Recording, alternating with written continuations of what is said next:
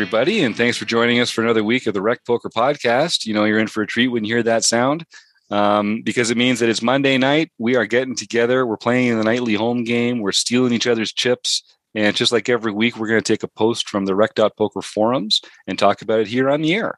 So if you don't know what Rec Poker is, it's a free uh, community of poker lovers, folks that are learning the game and want to share their love with each other, who want to learn together, study together, share resources, and uh, be that support, be that rail uh, while you're out there winning. It helps having people in your corner cheering you on. So that's what Rec Poker is all about. I'm your host, Jim Reed, Bluffsterini in the home game. And if you want to learn more about me, uh, you can go to rec.poker slash crew. And you can learn about me and all the rest of the Wrecking Crew, the village of Rec Poker Wizards that come together uh, every week to make all this magic happen. So, Wizards, why don't you tell the folks at home where they can reach you? I'm John Somsky, and I am Poker Geek M N everywhere. I'm Rob Washam, and I'm Rabman fifty everywhere. I'm Tim Fritz, and I'm Misclick Donkey everywhere. And I have to also thank uh, website A M P. And the Running Aces Hotel, Racetrack, and Casino, uh, without whom we would not be able to make any of this happen. So thank you to them for all their support. And uh, to you, listener, if you feel like helping us out, you can go to rec.poker slash support and find ways to do that there, either for free or with a couple of bucks a month. Um, but the best way to do it is by signing up for premium membership. All it costs is five bucks for your first month with the code RecPoker, and you can unlock all sorts of amazing training videos, strategy sessions, community events, access to pros, uh, games, fun, learning, community. We do it all here, and we do it with a smile. So come and join. Now, let's talk poker game. So this is a hand that we're looking at from the Rec Poker forums. This is from uh, Monkey System, Keith Brandt, who's a member of our Wrecking Crew, who hosts a monthly su- a su- study group, a study session based on advanced poker training and some of the other materials that he works with off the felt. Um, he is curious about whether this is a cooler or just a bad call. So I'll sort of uh, get us into the hand of it here, and then I'll throw to the panel to talk about what they think is best.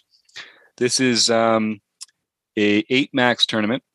We're in the top ten percent on the leaderboard in the last level of re-entry.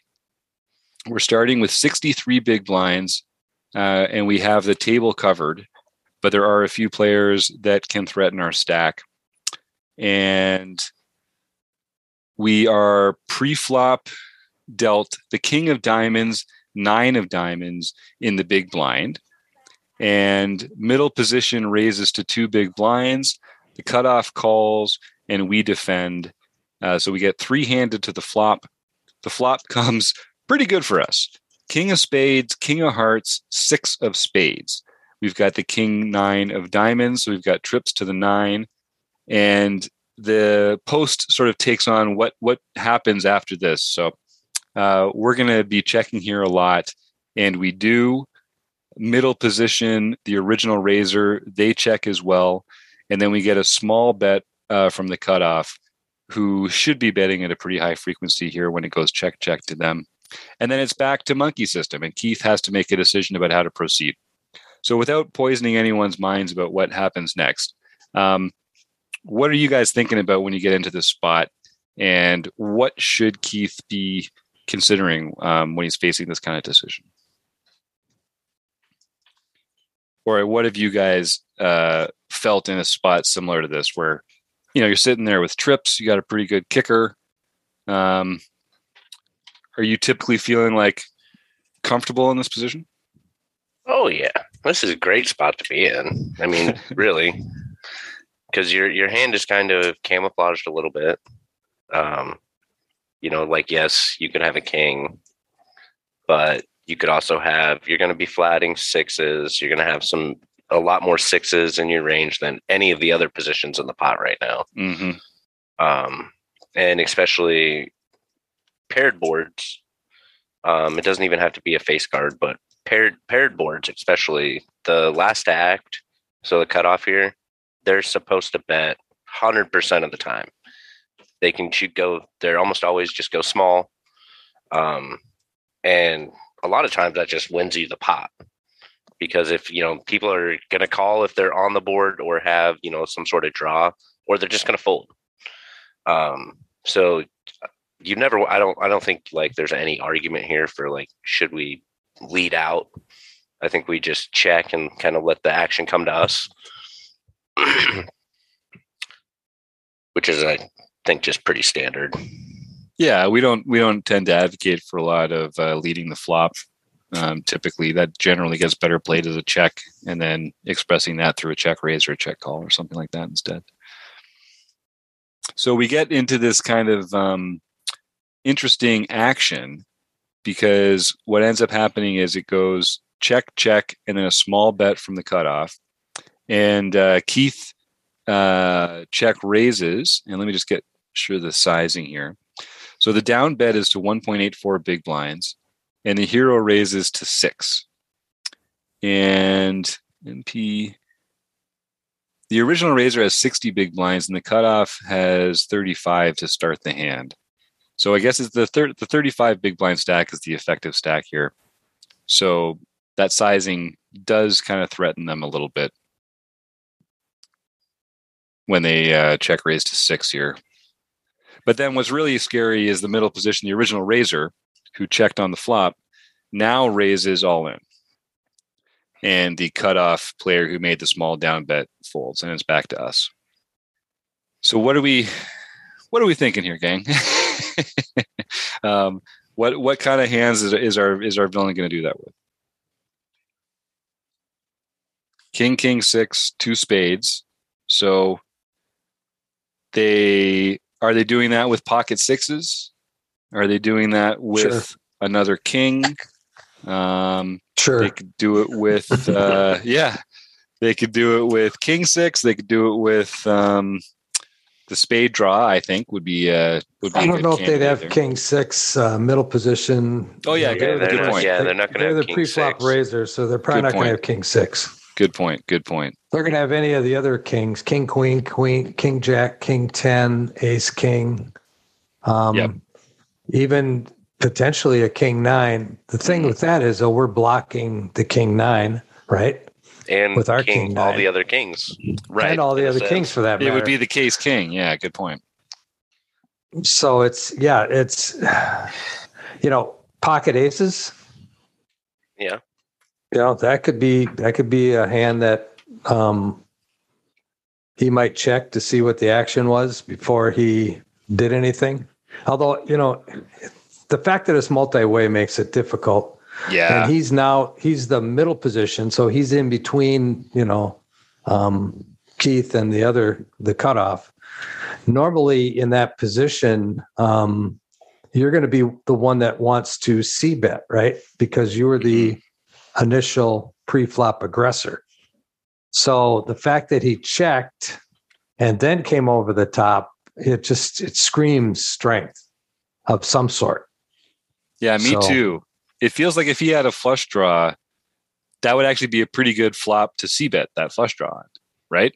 Because uh, he'd be looking to get some folds with it. So you actually, yeah, you've talked me right around that whole flush draw thing.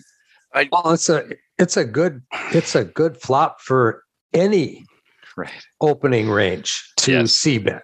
Yes, and the fact that he doesn't is is really weird. Yeah, Tim?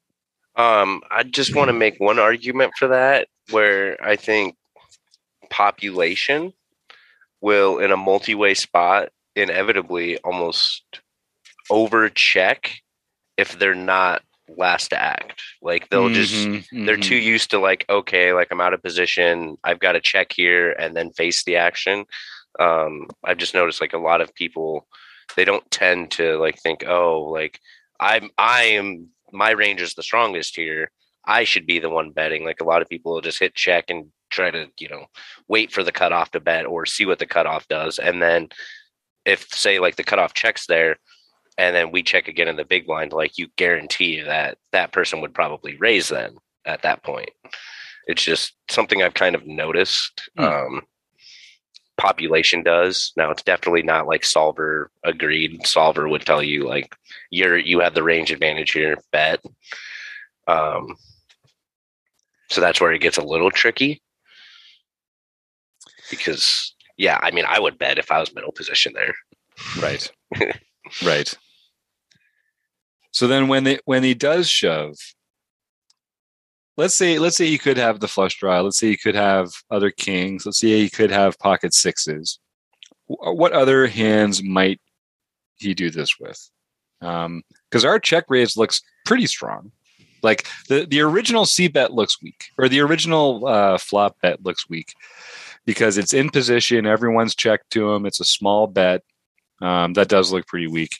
I think when we choose to check raise there, that indicates something. I mean, you can cut off a lot of our range that just does not continue with the check raise. So are we doing that with some spades, some sixes, and some kings? And then, you know, what else are we check raising with there? It's not a very juicy board, right? It's not, yeah, it's you not, can't, you can't it's not necessarily up, something you that you really like want to get value from. Like you're, you're never getting value from anything when you check raise. Right. Um, in a sense to where, like, I guess you could make an argument that he could be raising ace six of hearts. Mm-hmm. You know, pair, backdoor, you've still got an ace.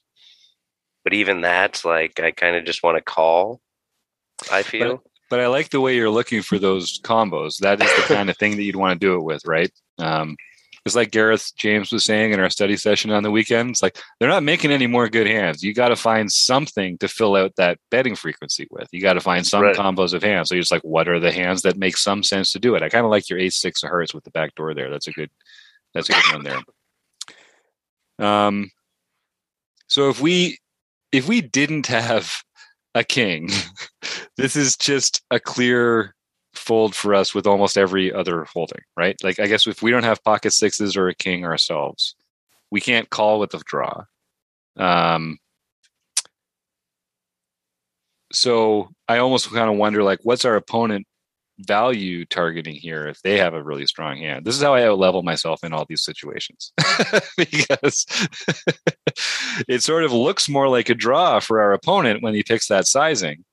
Um, because there's only so many hands that we should be able to actually call with a second best hand for, right? If he actually has one of those, one of those value hands. John, what does that make you think about? Are you unmuted? So sorry. I just assumed. Ah, I didn't even realize I unmuted. um, yeah, I, I don't know. This, this hand is, is tough for me. Um, because normally with this hand, it, it's the type of thing where I'll lay in wait and just kind of check call the whole way down because it doesn't look like I have a king. You know, you have trips, pretty strong hand, uh, and you don't want to sh- chase away the value that you're going to get. Um, and the problem is, of course, you have the flush draw to worry about. Um, but uh, I don't know. I think I, I probably, I probably go broke here. Mm-hmm. Mm-hmm. Oh yeah, I don't, I don't. There's no way you're not going to go broke here. I, I mean, what there's, there's, it's your hand is just too strong, and there's only what there's a ace king, ace queen, ace jack, ace ten, or, or king ten, right? King jack, king queen, ace king are the only hands that. That really that you have to worry about, other than pocket sixes, um, are the only hands you really have to worry about. So I don't know how you don't go broke. Yeah, and yeah. Those are very unlikely, right? Like those kings are getting blocked everywhere from Sunday. Yeah, and then just to add more bluffs that they can have here after thinking about it more, because it wasn't a three bet pot. They could have ace queen, ace jack, ace ten of spades. Mm-hmm. Mm-hmm. And. Not saying everybody does it, but some people go nuts with flush draws like that. Yep.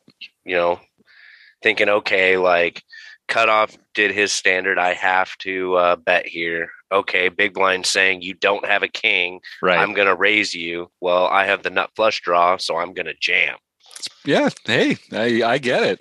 Yeah. But I still Hell, think yeah. you go broke here. Yeah. I think so too. yeah. I think so too. Yeah. So I think. The long, and, the long and short of it is all the humans on the panel say, don't worry, Keith, you were going broke. we can quibble over how the chips might have gotten in, but yeah, I think you were destined to uh, destined to go broke there.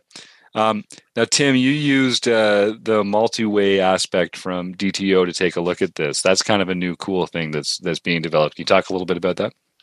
Yeah, so I actually uh, ran through the hand um, with the action as it may. Um, the way this played out was like one hundred percent solver approved.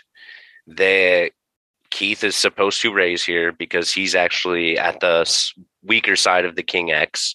So he's supposed to raise. All the other King X's he would have, like the bigger ones, he would be flatting or they would be three bet pre. Um, and the fact that he doesn't have a backdoor draw because he doesn't have hearts or spades. He has two diamonds. He has no backdoor draws. So that's where you can really start to, you want to kick it up because you have no backdoor equity. Um, but as soon as he kicks it up and the other guy jams, he's supposed to jam with all of his best queens and all of his draws, his flush you mean draws. The, the original raiser, the M P player? Yep. Yep. Hmm. Yep. And then naturally the cutoff just has to get out of the way with basically everything, well, but a king. Um, right. And then once it gets back to Keith, you just, your hand was one hundred percent in the in the call range. There's just nothing you can do. You're calling there. It, it was actually odd. It, it had you also calling some draws as well, like hmm. some flush draws. Hmm. Um, I was I was wondering about that because because it's such there's just so few value hands available on that board that you kind of have to promote some of your higher equity hands, even though they don't have any right. showdown value um, yep. into that calling range, which is a really weird. And this is something we all have to work on better as recreational poker players is visualizing our entire range in the decision point and seeing if we need to continue with like twenty percent of our range. You'd be surprised how, how low that twenty percent can dip into hands that you would say yourself, oh no, those are folding hands. Um, but if you fold them, you're overfolding, and, that, and that'll be true for a lot of these high equity, low showdown hands like strong draws.